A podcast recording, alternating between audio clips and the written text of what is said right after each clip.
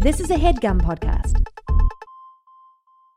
While Andrew and Craig believe the joy of discovery is crucial to enjoying any well told tale, they will not shy away from spoiling specific story beats when necessary. Plus, these are books you should have read by now.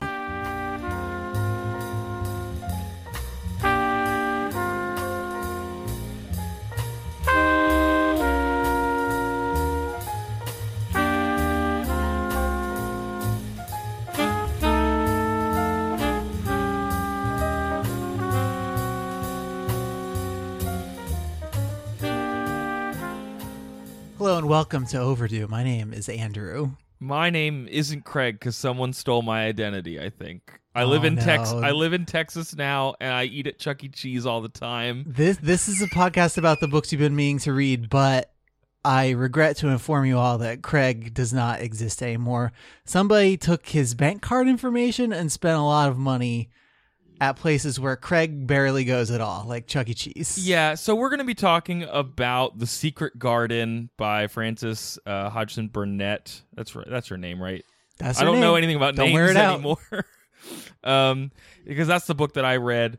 But yeah, so what makes it hard is that like I was I did spend the last two weekends out of town. So like I think somewhere on the highway to Connecticut last weekend, someone must have got my thing Sure, right. because now I'm looking at my bank account and like someone ate at a restaurant called Lubby's in Texas like Uh-huh. a week or so ago. Wait, hold on. I gotta Google this. Keep going. L U B Y. They oh they run the Cheeseburger in Paradise Maybe franchise. Maybe Lubies. I don't know. I'm just gonna call it Lubby's because I hate it. And then um Welcome to Lubies. they also oh man. they filled the air in their tires. Um, that's a good way to check if a card I is just- I- valid. uh, they my I love I just love all this stuff. It's like they didn't go on Amazon and order like a hundred TVs or something. They didn't try to buy No. like an iPhone seven plus or like any of that stuff. They bought such mundane stuff. they just which makes wanted me feel an like allowance. Maybe they earned it a little bit. Like maybe don't dispute all the charges because like you know they got you. They got you good. They did get me. I mean, I'm so gonna maybe you, get you buy them lunch at Luby's. I'm gonna get my fifty three dollars and forty five cents back from Chuck E. Cheese, Andrew. I'm gonna So get now- my nine dollars and eighty three cents from Church's Chicken. I'm What's gonna it like to call the the bank and be like, "Yeah, the Chuck E. Cheese in Chicago that was totally me, but the one in Texas is fraud." he d- it's kind of it's really kind of embarrassing when you're like okay i did spend hold on sir i need to make sure that that domino's i paid for today which was really one in the morning because i was drunk yep that was me but no i did not try to go to the showbiz movie theater in texas on the same day that's not that wasn't me it didn't happen Or was it? no, I did not spend three dollars at a red box. What did he rent? What did he rent, Andrew? What what a busy day for this this person. Like they take they steal a credit card, they get air in their tires, they go to Chuck E. Cheese, they go to Luby's, They go to a movie. They go to a movie, and then they like on on the way home they rent a red box and they go home and they fall asleep in front of it while eating the doggy bag that they took home from Chuck E. Cheese. God, I'm so upset. Also, I am Um, not upset. I'm delighted that this happened. To you. also, it, there's something on my card that just says for two dollars, Coca-Cola Glenbrook Houston. What is that? that means they uh, grabbed a Coke out of one of those vending machines that takes credit cards.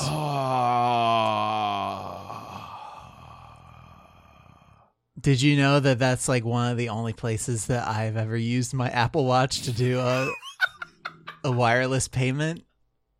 Now I wish I had a secure Apple Watch. okay, let's Thanks, Apple Pay. let's do the podcast next Let's week. I'll be a different podcast. person. It's fine. Okay. So what when you're not getting when you're not buying things that from Charles Cheese in Texas, you're reading The Secret Garden by Frances Hodgson Burnett. Yes, So that's true. What do you want to talk about? Well, we're going to talk about the book uh, a little bit later. We should talk about the author first. She was born in 1849, uh, died in 1924. And let me just say that Uh-oh. she is uh, pretty cool. She's a cool lady. Okay, do you need to take the lead here, or Well, I mean, you just you tell me what you you know, and then I'll fill in the Please. coolest facts. Okay. I will cherry pick all the coolest facts, and you put in like that mundane stuff. okay? Because while I was on hold with the bank, I was jotting down an outline of this woman's life because podcasts. So, her three most famous books are *The Secret Garden*, *Little Lord Fauntleroy*, and *A Little Princess*. Um, it's worth noting that *Secret Garden* was not really like canonized in her work wasn't as highly regarded because it was marketed to both adults and kids Little Lord Faunt- Fauntleroy, on the other hand, was like a bona fide phenomenon. just i can't imagine Like, it was- people going have you read little little lord fauntleroy Yeah, like it was, it? so it was it was published to much success in 1884. It was translated into 12 languages. It was a bestseller in the U.S. and England. It helped to establish both her reputation as a writer and as a children's author. Um, there was a play version of it that did just as well financially as the book did. There was a like a case over the rights to the play version, cool. which set like British copyright precedent Oh, in uh, 1911 that's cool. Um and yeah it was it was this thing where she it was published first as as like a serialized thing in a in a magazine called St. Nicholas. Okay. And readers were like they were looking forward to those new installments. Um velvet fauntleroy suits were sold at the day and there were there was other merchandise including velvet collars playing cards and chocolates um, this is because sentimental fiction was very popular and rags to riches stories have always been very popular in the united states. That's true. Um, so yeah lots of lots of fauntleroy heads. Font fauntla fauntla heads fauntleroys Faunt, fauntla boys fauntla boys you found it there it is in in the late in the late 19th century now into the early 20th century. Now, unfortunately, and we may read it for the show, but unfortunately, Little Lord Fauntleroy has not retained the popularity that he had apparently not in his day. I was surprised to find that she had uh, an American connection. I didn't know that about her when I went into this book because I know it's a British book about British things. Um, and yeah, she for for most of her life, she I mean, she was born in uh where is she born? in Manchester. Yeah, or born in um, Manchester? Manchester, England, and her dad died at a pretty uh, uh, She when was she was three fairly years old, young. three yeah, years she was old, three yeah. years old. She was the middle of five children, and when her mother was pregnant with the fifth child, um, her dad died, and so that that put them in pretty precarious financial straits. So her mom ran the the family ironmongering business for a Yep, little while, like you do. While her yeah, while her grandmother raised her, and then eventually, like it got so bad that they um, took her mom's brother's like they took him up on an invitation to move to Nashville, Tennessee, in the U.S. And from Knox- there, yeah, Knoxville, Tennessee. I was think. it Knoxville? I think it was Johnny Knoxville, Tennessee, Uh, da, da, da, da, da. Which they- Knoxville, which they moved to because the American Civil Knoxville. War destroyed their like the cotton economy of that town, and so all Yes. sorts of people had to leave town. It was bad. Yeah, so that's a fun. Yeah, yeah. So the Civil War destroyed the the cotton economy in the town that she was from, and then she moved to this this town to be taken care of by her uncle.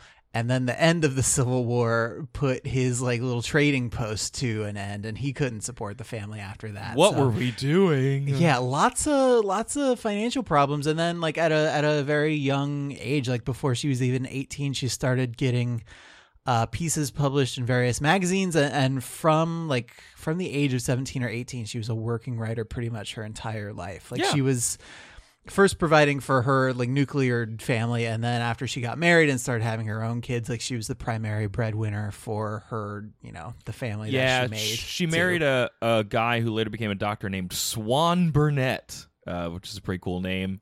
Uh, after her mom died, and then they moved to Paris, where they had two kids. Eventually, moved back to uh, the states, where she had a really, you know, had this really successful writing career. She wrote a yeah, to to get to finish the thought I had earlier.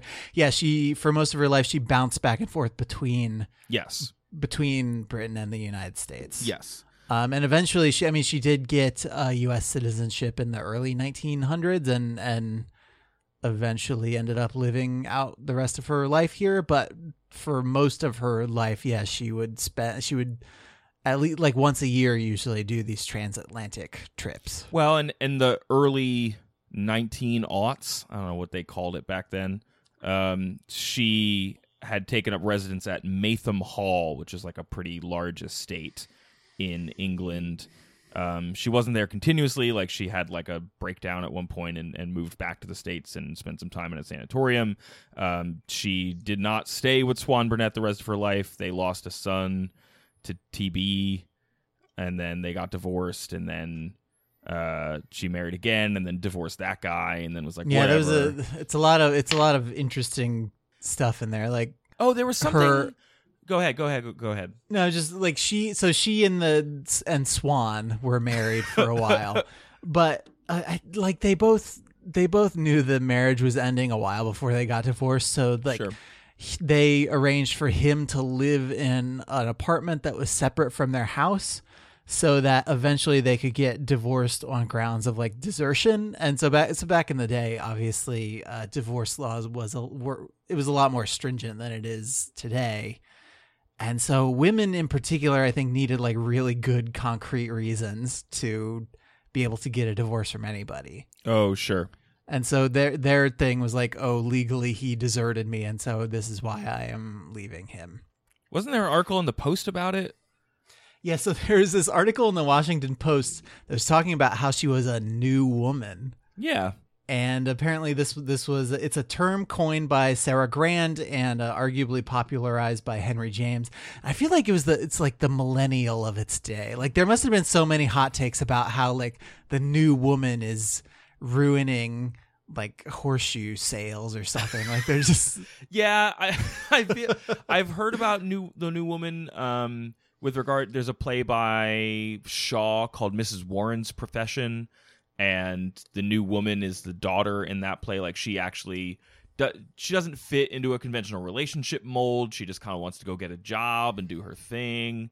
yeah, Um, kind of it, it's it's a movement that sort of springs out of the suffrage movement. Yeah. hmm hmm and um, it's it's basically new women are educated, independent career women who um, push back on on the constraints of of the patriarchy by daring to get jobs and financially support themselves. Huh. So I've got I've got to imagine that a lot of these new women, like like Burnett, wrote pretty much her entire adult life, and it seemed like a lot of it was out of necessity, right? Like she was just surrounded Yeah, by these yeah. people who could not provide for her and her family, and so she was like, "All right, I'm gonna do it. Get out of the way, losers." Weird weird how then a bunch of people who were upset about it like labeled her years after the fact and we're like, "How dare you make that choice, new woman? You new woman. You new woman."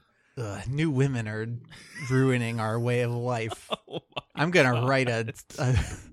Back when Slate was a was a magazine, I was gonna write a Slate pitch. She did live in the DC it. area. So, um, the Secret Garden was published in 1910 serially through um, what was it called? Was it called The American Magazine? What was it called? I don't know. I didn't see that one. Mm, me neither. and it was Um, it was written. The, no, it was called The American Magazine. I doubted it. I thought I'd had my notes wrong. It's definitely that's a dumb yeah, name. surely it can't be called that. then surely you was- meant to write an American magazine. Sure, and then it was collected into a, a published copy in 1911. Um, that's a that's kind of a ingenious way to double dip for a lot of these old timey writers. Heck like yeah. do a do a serialized magazine article first, and then like Fifty Shades of Grey style, like turn it into turn your fan fiction whatever into a book. And there's been like a boatload of adaptations of this story. Um, as you noted, copyright things earlier, like the copyright ran out on it in the 80s, I think. So now it's in public domain. Um, but even before then, there had been like movies dating back to 1919. There were serial TV versions in the 60s and 70s. Uh, Francis Ford Coppola produced a version in the, in the 90s, and in 91 there's a musical version that gets made, which like I think somebody just did here in Philly recently. Like that's been around the block. Um, It's a it's a popular story that people are familiar with and and and enjoy, I suppose. Yeah, more more staying power than Little Lord Fauntleroy.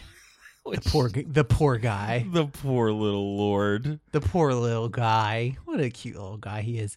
I guess the the last thing we should mention, and we alluded to this earlier when you mentioned that she had uh, she was in a sanatorium for a while.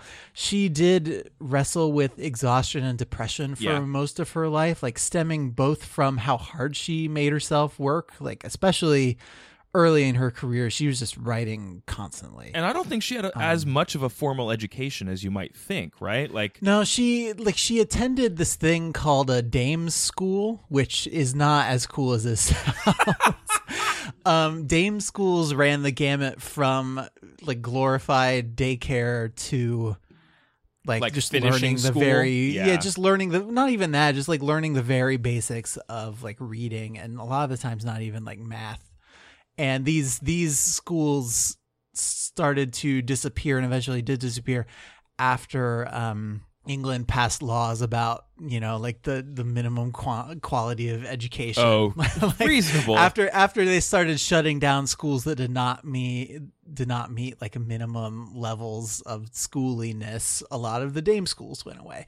But yeah, that's the that's the kind of, of education she had, and like a lot of the writers who we talk about from this era, like her love of writing comes from a love of reading, which is something that her grandmother like instilled in yeah, her yeah. and she liked to tell stories to her cousins and her friends and her mother when she was a she was a child and yeah like a little just she's a she's a storyteller and she had been a storyteller for a very long time like even before she was published Self-made woman, self-made new woman. a new was. woman but yeah she especially after her oldest son died Yeah, um that like it, it's it, she was depressed for a while like she questioned her religion it, it was just like a big momentous change in her life and her outlook and yeah. I kind of exasperate exacerbated some some depressive tendencies that had already been there So yeah, and I, I ooh, hold on to that when we get into this book because i'm holding on to it I'll be interested to to see if any of it feels relevant. Um, let's take a quick break and come back and talk about Secret Garden. okay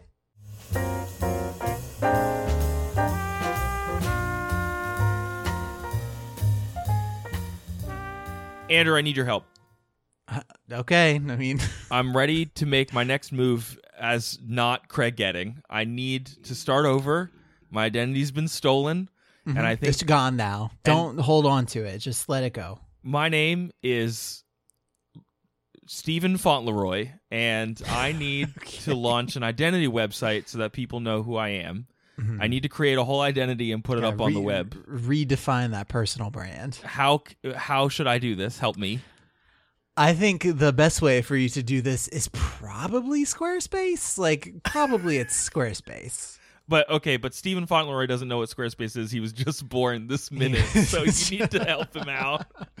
All right. Well, Squarespace is a website that helps you make websites. They give you beautiful, award winning designer templates, and they're an all in one platform that uh, lets you create a website where you don't need to install or patch or upgrade anything. Oh, that's good. Nothing. They do it all for you. Okay, cool. Little, Can I little if, baby Stephen Fauntleroy. if I have uh like trouble with my website, what do I do?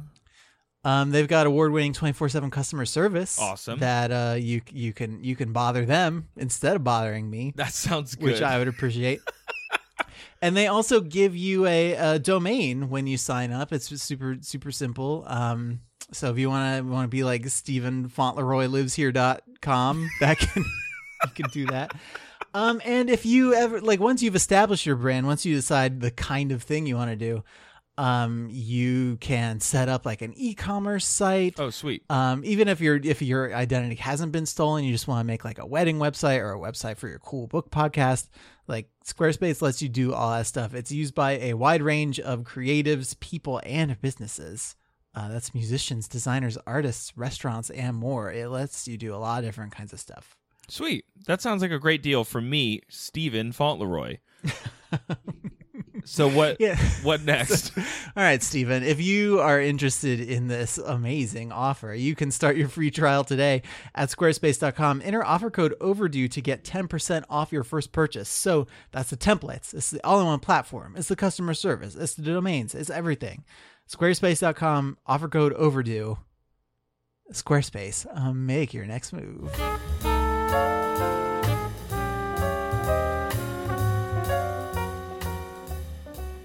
So Andrew, we were talking earlier about the Wait, fact who is this? Who's talking to me right now? this is Craig. I got my inter- my identity back. okay, good, good. I'm glad. During the break, I talked to my bank. They assured me everything's fine. Okay, good. Um, I was it was touch and go for a minute there. I know it was, it really was. Um, one of the things that I noticed the second I fired up this book, and I say fired up because I purchased it on a Kindle, and okay, sure. um, that then I learned it was like written serially, and I was like, huh, okay. The chapter titles are kind of boss. Like there are some pretty good chapter titles, and I don't, e- I didn't even know what was going on in this book.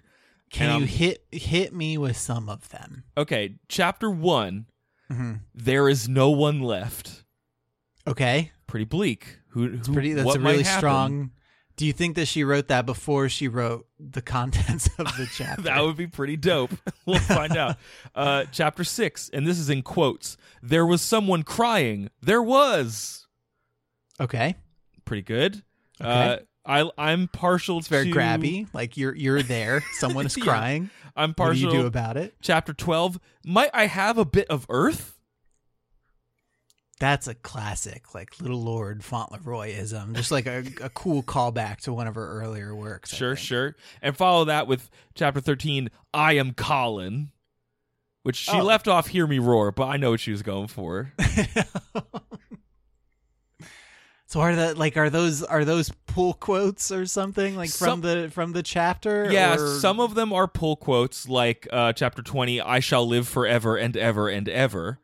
Um, Do you think this is the kind of thing where if you were assigned this book in school, you could just read the chapter title and then like go in and be like, "Oh yeah, this is the one with Colin in it." Well, yeah, except for like chapter four is just called Martha, and so you wouldn't know anything about Martha. You'd just know that she was important. That there was Martha. Martha exists in this. Martha is. I do. What I will say is, I, I just found enjoyable the uh, the quotation mark chapters in particular, just because it feels a little goofy. They feel out Mhm. of context. Um, they're memorable quotes. I am Colin is kind of goofy. I'm not quite sure why she chose that one, but it's good. uh, so let me just hit you with the opening of this book, and then uh, we'll we'll dive in here. Okay, Um, hit me. This is a quote direct from the book. When Mary Lennox was sent to Misselthwaite Manor to live with her uncle, everybody said she was the most disagreeable looking child ever seen. It was true, too. She had a little thin face and a little thin body, thin light hair, and a sour expression. Her hair was yellow, and her face was yellow because she had been born in India and had always been ill in one way or another. We'll get back. Okay. I'll explain I was that. a in a I was a little a little worried about where that was going. I'll explain that in a second. Oh, Uh, boy. by the time she was six, she was as tyrannical and selfish a little pig as ever lived. So this is your main character. Good, good. It's always good to to create like a an anti-hero. I hear that's that's all the rage these days.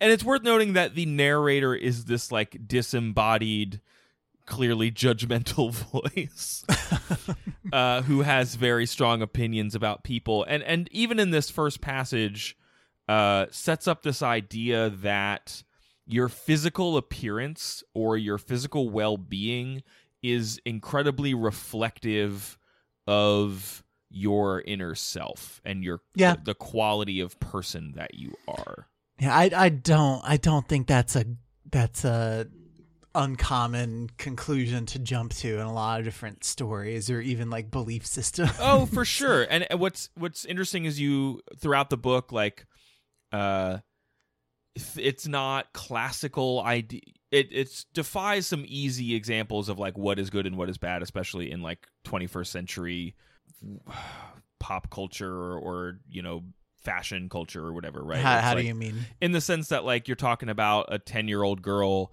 and like everyone's excited that she is like putting on weight. Now in the context of the book and in the context of a turn of the century novel you're talking about her being healthier and like et cetera et cetera. Sure, but Um, like in the context of like 2017, she just on she's on her Tumblr like talking about how thick she is with oh that's no a good oh that's a good point.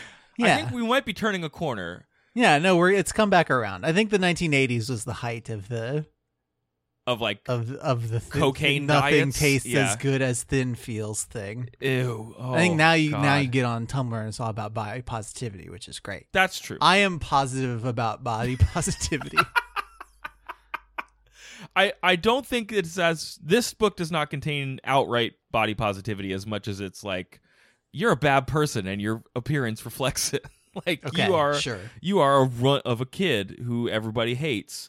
You and must be it deficient shows in some way, yeah. well, and it shows in steal your people's face. credit cards and go Chuck E. Cheese with them. So she is living in India. She's born to two British parents. They're very wealthy and they don't care for her at all. They just like pay people to watch. They pay people to like watch her and she spends all her time like inside like complaining how hot it is and not liking anybody. Same. Um so then there's this crazy cholera epidemic that kills basically everyone in the house. And initially, people are starting to get starting to get sick. And she this is this will tell you how bad Mary is. She uh she's thinking that when people had the cholera, it seemed that they remembered nothing but themselves. So, how dare they think of themselves and not her when their bodies are full of cholera? How dare they? Yeah, I mean, I I when I get a cold, I just I really it's it's really nice when people just take care of me, and by people, I guess I mean Susanna. In this yeah context, i'm the but- same way but i don't i don't get like how when laura gets sick i don't be like how dare she be like obsessed with how sick she is I don't I don't do that either, but it's because like once when Susanna got sick, like pretty early into our living with each other, I was like, well, you better not get me sick. And I was informed that that was not the right way to respond to your partner telling you that they're sick. it most certainly is not so her entire family dies and uh, no one is there to take care of her they find her nothing nothing of value was lost, it sounds like. well, there's a there's a quote where she's uh the narrator's like she wasn't really broken up about it. She was 6 and didn't really know her mom. So off she goes and they take her to like an English clergyman's house and a bunch of kids make fun of her for being mean and and being kind of like stuck up and a brat. Um, they sing the nursery rhyme "Mary, Mary, quite contrary" to her.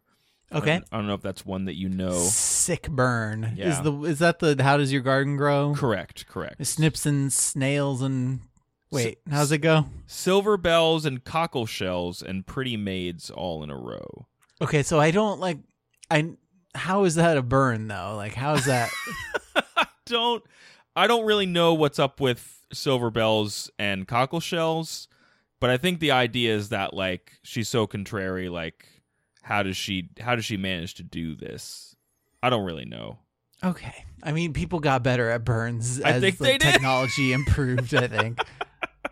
So after she's living with these clergymen and these kids uh, drop some sick burns on her, she gets sent to live with her uncle, as I alluded to earlier, at Misselthwaite Manor. And her uncle is Archibald Craven. And God. he is a hunchback who lives in a giant house with like a hundred different rooms in it. And like it seems like four people work there. Like not a lot of people work there. And she is meant to just like live there in a room by herself. He doesn't want to hire a governess for her. He doesn't want to hire a nanny for her. He's kind of inconvenienced by the whole situation. yeah, I mean you've already got four people in that house. Like how are none of them teachers? I don't. There's there's Martha who's a maid. I think there's a cook. There's Mrs. Medlock. I think is her name. Mrs. Yeah, Mrs. Medlock. Um, there's I think his aide, and then like one or two people drop through every once in once in a while. Um, so she's like all by herself, just in this house, and hmm and she doesn't really like it there. It, it's on a moor, like a like a swampy marsh moor, and she thinks it's gross and dumb and hates it because also she hates the outside. As we Is she like some kind of 19th century Daria? Like why she hates Ex- except she's like eight, so she's not. Oh, She's like nine, sorry. So she's not even like like ugh. She's actively upset about all of it. oh, okay, okay, okay, okay. Um, She hasn't learned to cloak it all under a layer of leather jacket and irony yet. Correct. She's not l- listening to the Cure yet. Yet. Yet, yet. Um, she at one point the narrator says that she's very disagreeable, but of course she doesn't know she's disagreeable. She just thinks other people are. That should again. That's why Mary kind of stinks. um, now she does take a liking. Eventually, she takes a liking to Martha, and Martha is this like Yorkshire uh, maid whose mom and like eleven siblings like live over the moor or whatever, and she speaks in a funny accent that Mary's never heard before. That reminds her of like the people that used to work for her in India and Martha just loves going outside and playing and like her whole job is to convince Mary to like go outside and play.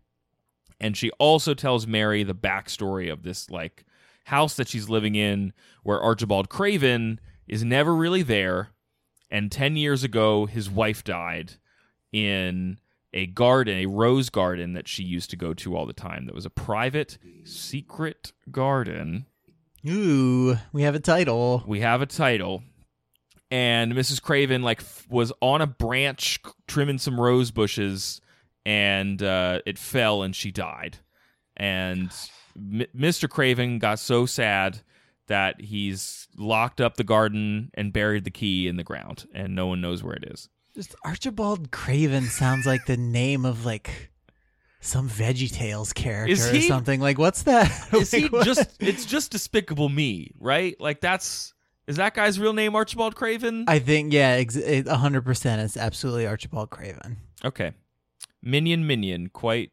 quotidian how does your garden grow Banana. So Andrew, when you were a kid, so this this becomes the obsession of Mary. She's gonna find out where the secret garden is. She doesn't want to tell anyone about it. She wants to hang out there by herself. Sure. When you were a kid, did you have a place that you and I'll say even maybe with friends that you liked to go to that was like no adults allowed or was like your getaway spot? So this is like this, this is Uh-oh. probably a longer story. Uh-oh. All right, so when we my mom and dad were from Ohio, my dad was in the Air Force. We moved around for a long time, and then around when I was 10, we moved back to Ohio. Um, and we lived for a few years in this like crappy like rented house Mhm.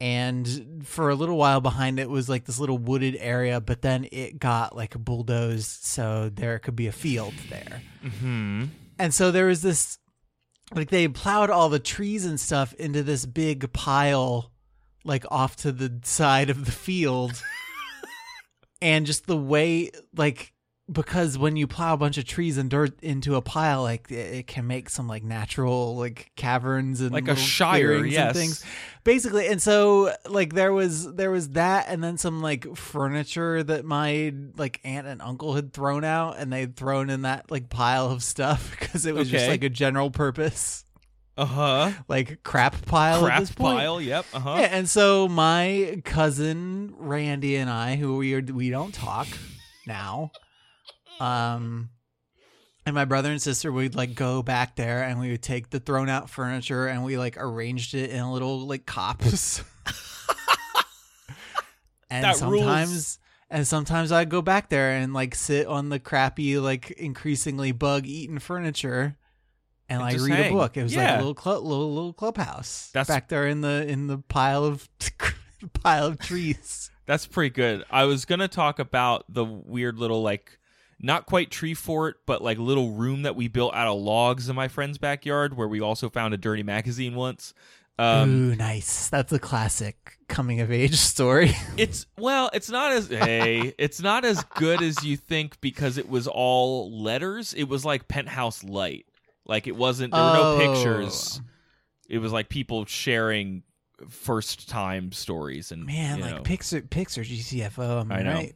Like, but there on. there was a field behind behind my friend's house that was get it was getting turned into a housing development and we used to run around that field all the time so we decided to sneak out at night and uh like mess with the construction sites okay. by like moving all of their boundary markers around to like mess with their measurements wow, i don't think i don't think it really delayed construction that much because all those houses went up real quick.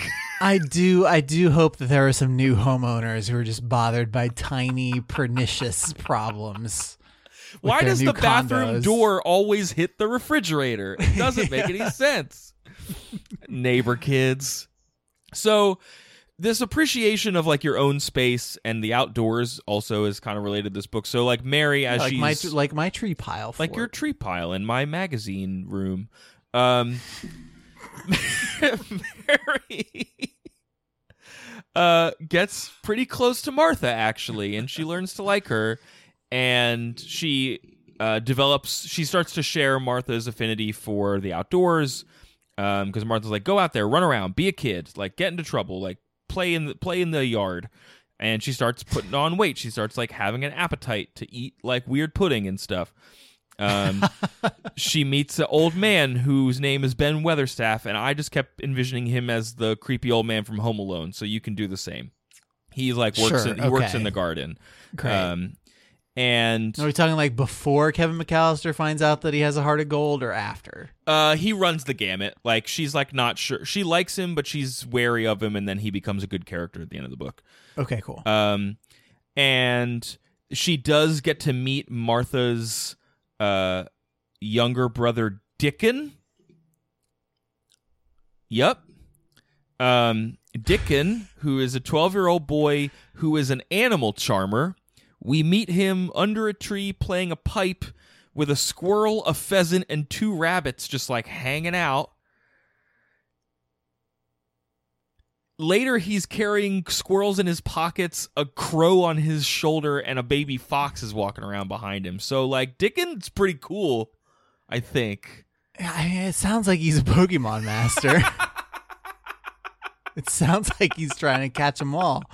and he becomes Mary's like fast friend. He like shows her how to garden a little bit, and she is so taken with him that she tells him about the secret garden.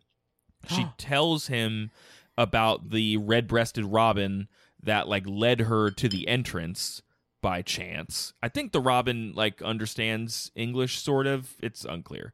Um Well, the now book he's gonna now he's gonna catch the Robin. You're I never gonna see him again. Um, and then she like finds the key to the door to the secret garden like in the earth because the robin helps her out. So she and Dickon are uh, that's how it's spelled. Dickon, Dickon. Um, they are Stop. You gotta stop. digging in the garden.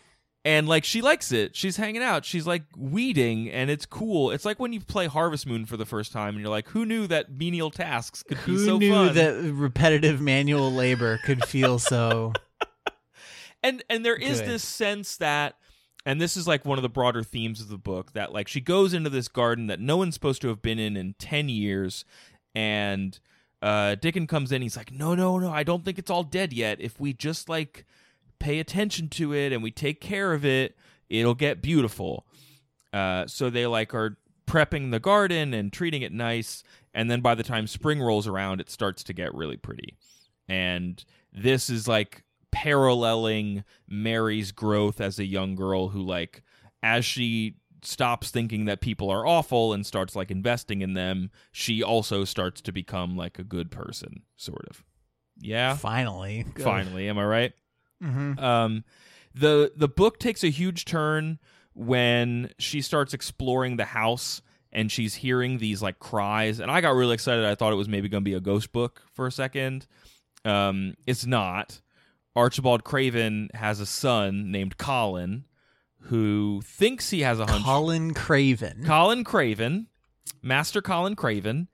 Um, he was born when Mrs. Craven died from falling out of the rose tree, which you didn't know before in the book.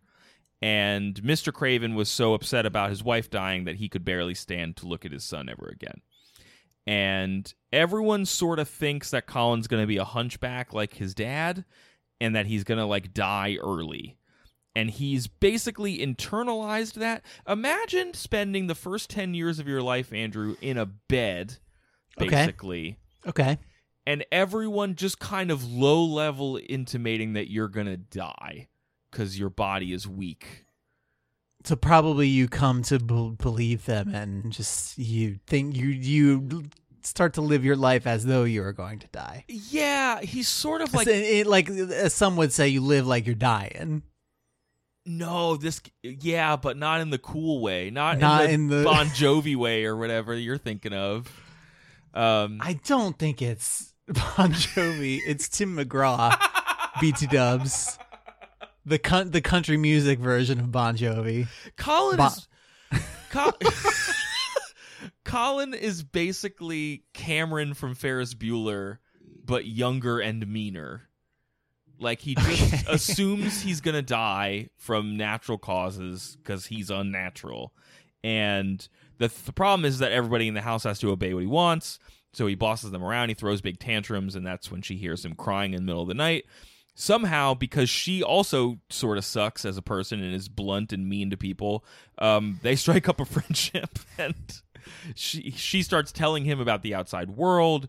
She starts seeing this like interesting boy that can be healed. Now she, she, they're cousins, so there's not like a romance thing happening.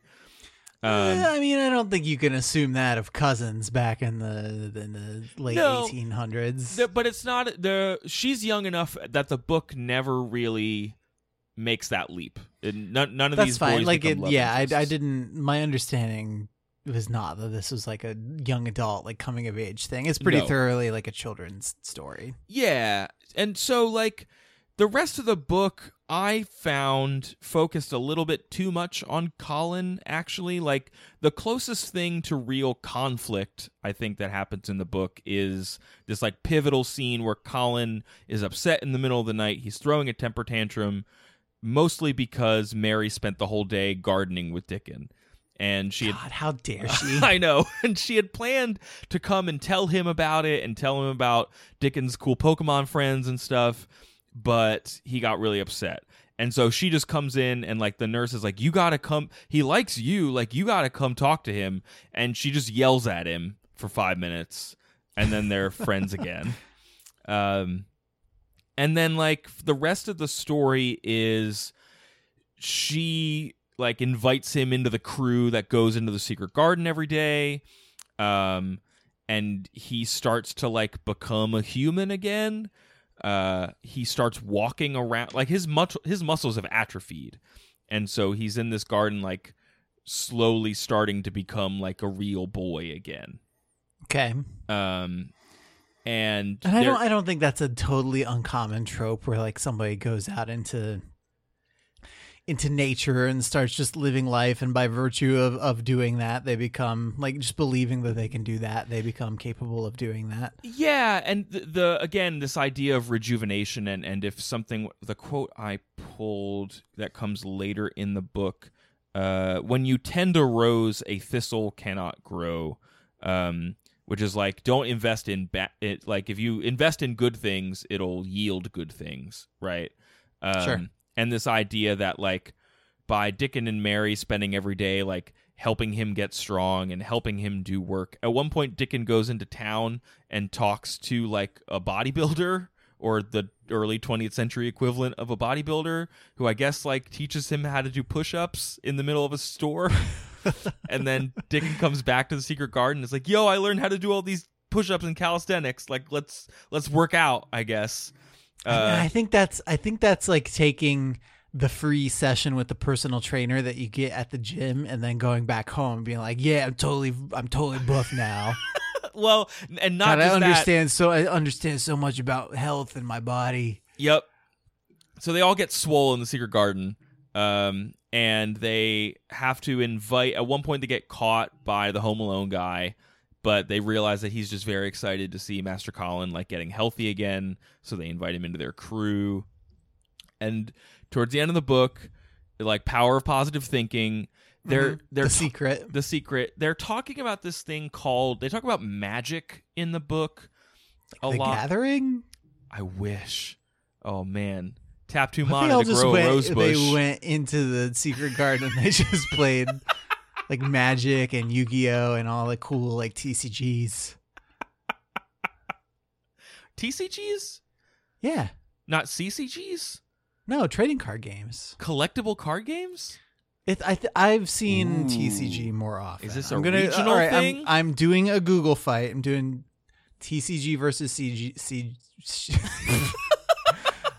um, all right, so TCG has 35,000, wait, 35,900,000 results, and CCG has 18,900,000 results. Okay, So you win. All right. TCG is this is how we would solve like terminology questions at the college newspaper. is Sure. to just Google fight them and see which one was more. Oh, that's cool. Okay, that's the thing I learned today. Anyway, so they're back there playing magic cards. They're back there playing magic cards. What they're actually doing is turning Colin into some sort of self-help guru. So Uh-huh. he they're they've talked about magic in this like something that is beyond human experience and it's related to the way that the flowers grow and the way that spring can change the world around you and the way that that can mirror your own ability to change within yourself.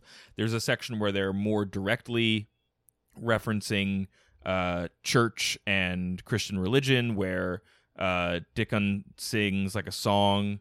Uh, he sings the doxology, um, like I don't remember exactly how that goes, but he sings it, and Colin's like, "I've never heard that before because I was too sick to go to church. Sing it again!"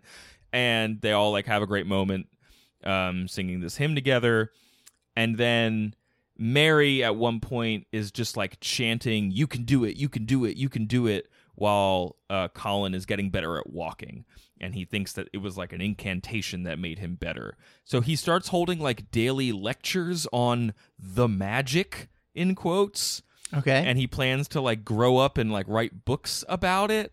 So here's one of his like here's what he says. The magic works best when you work yourself. You can feel it in your bones and muscles. I'm going to read books about bones and muscles, but I'm going to write a book about magic. I'm making it out I'm making it up now. I keep finding out things. So he's like a self-help guru who recognized that he himself has room to grow. Okay. I mean, that's yeah. That's. I think that's good. I think that I think I would be more inclined to take advice from somebody who recognizes that like you're never you're never done growing. That's You true. never you don't you don't know everything. Flowers bloom every year, man. They're not around all year long. Stupid. You gotta you gotta plant the bulbs so they grow each year, but you do gotta prune them. You gotta keep them keep them wet and in the sun. Yep. That's how. That's Oh my, my green God. thumb tit for the day. just So- keep keep them plants wet. So the I'm book, I'm Craig kidding. I'm a botanist. You gotta keep. You want them plants to grow. You gotta keep them wet. well, Craig getting from Texas might be very different. I don't know. He's down there, right, tending to secret gardens inside of the Chuck E. Cheese. inside the Charles Entertainment Cheese So establishment. the book wraps up, and we'll we'll get to some kind of overarching themes, Andrew, as we as we wrap up here. Um, Yeah, we gotta wrap up soon. Yeah.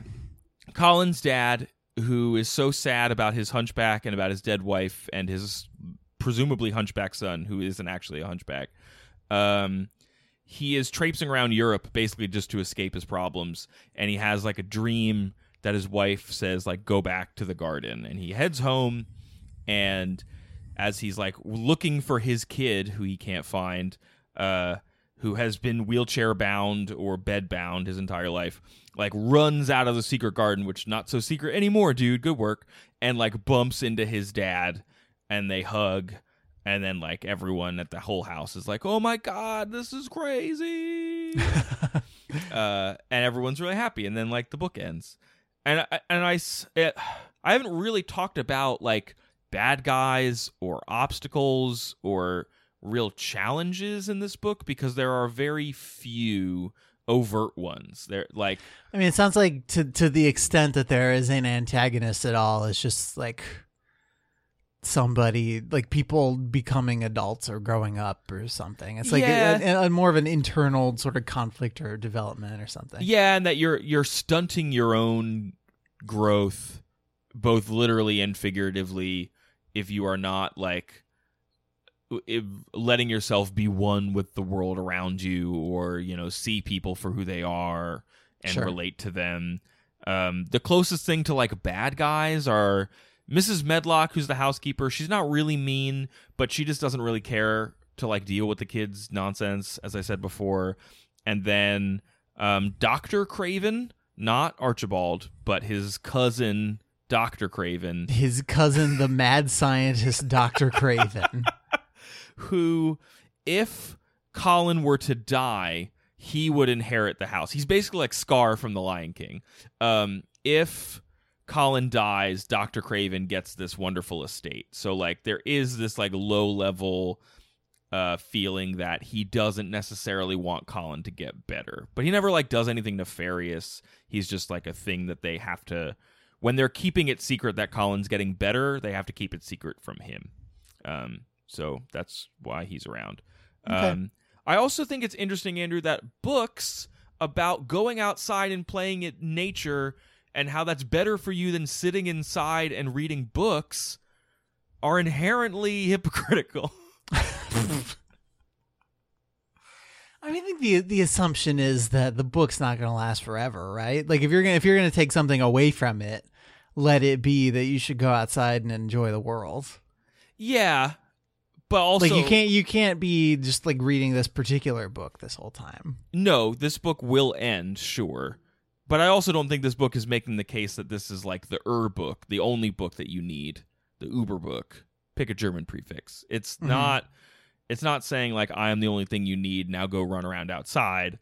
But it does have this sense of like Colin was just holed up in his room feeling bad about himself reading books and now he's better cuz he plays outside. And like he's pro- I'm not going to disagree with the fact that he's better because he plays outside, but like you gotta you gotta cultivate the mind too. Yeah. There is a weird thing where Mary doesn't hasn't done any sort of formal schooling since she moved there, and she's like ten, and I'm very worried about her book learning she gotta go to that dame school.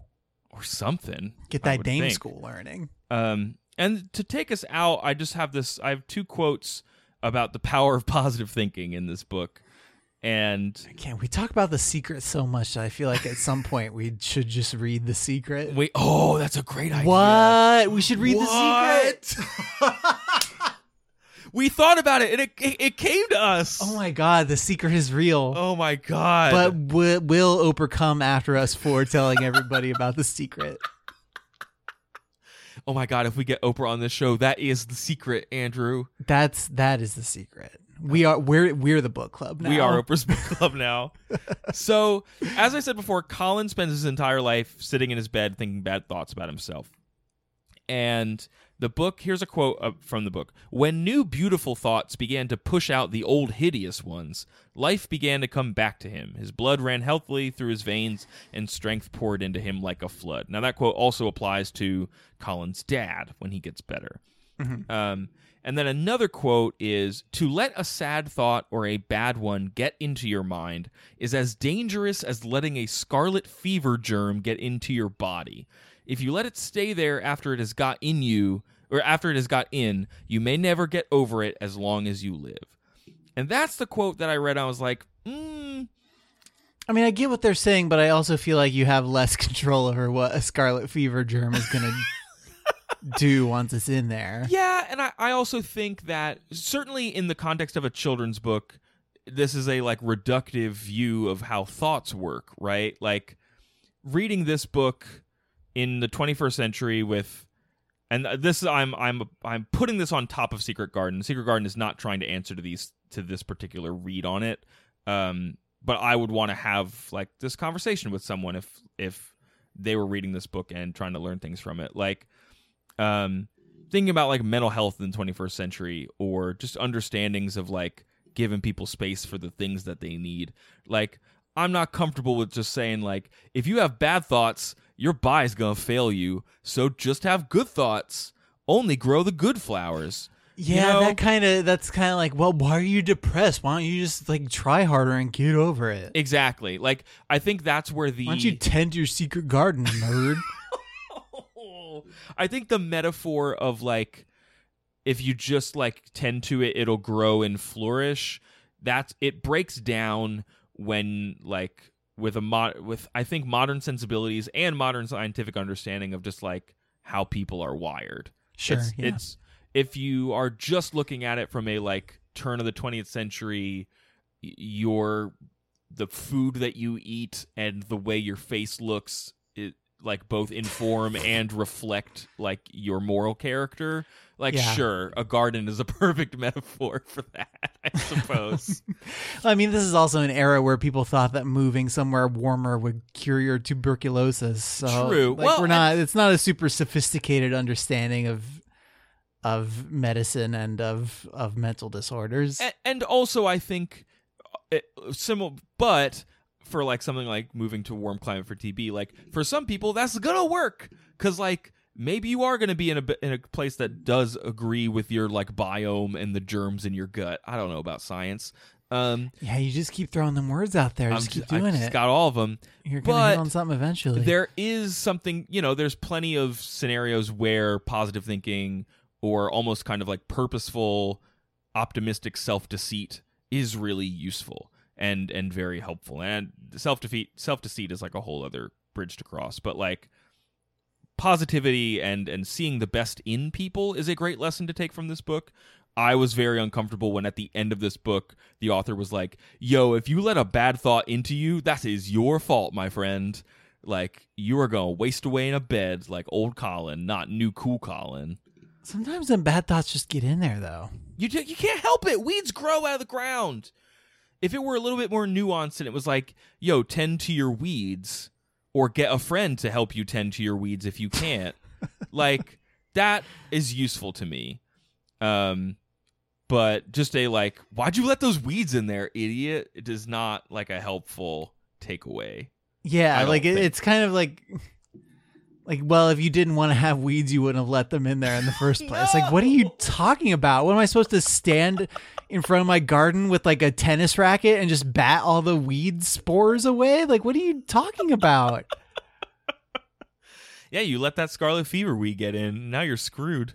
Ugh, not again. Uh, so Not we'll like this. not like this. Um, but it's a cool book. I it, what I'm I'm gonna just say overall impression is that it's a pretty easy read and not just from a like the language is not particularly easy, but it's like even keeled. As I said, there's not a lot of super like adventurous conflict or anything like that. So you're kind of just humming along through the book the whole way, which is a, a refreshing change of pace. I'll. Yeah, it's not not there and back again so much as it is just like you're there and you're just discovering things about there. Yes, and I wonder too if that is a product of it being serialized in some way. Like there are mini arcs to conversations and moments that are interesting, but like overall the rhythm is very s- similar throughout the whole book.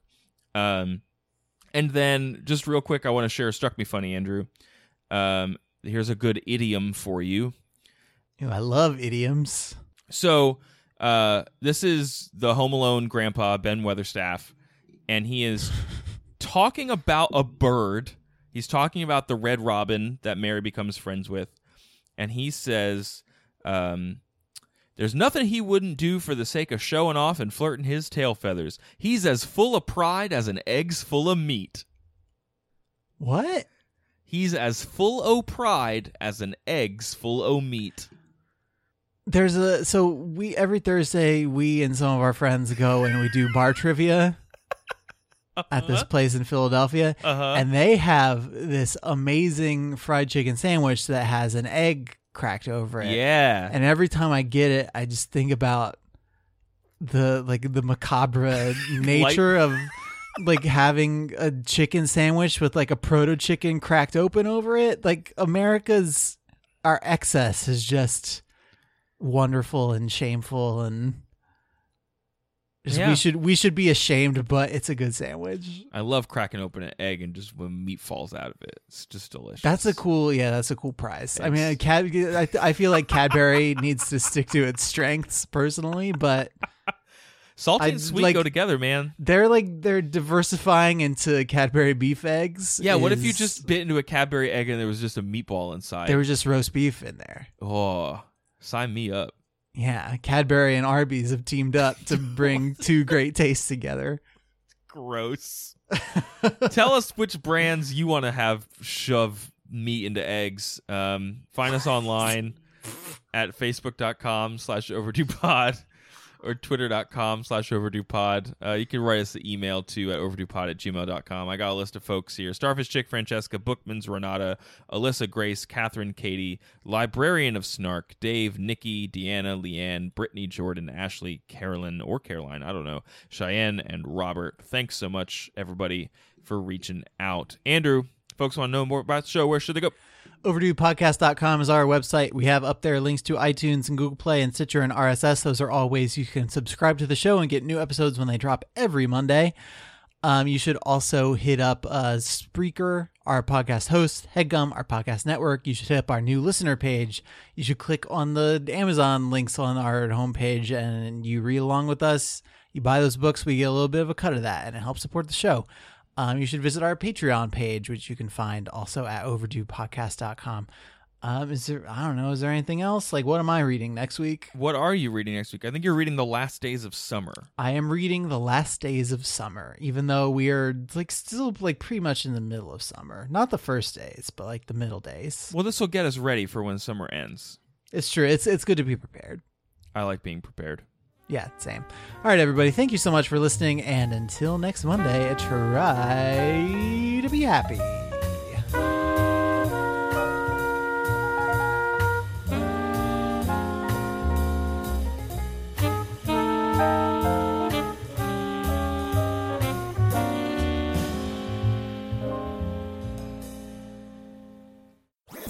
That was a headgum podcast.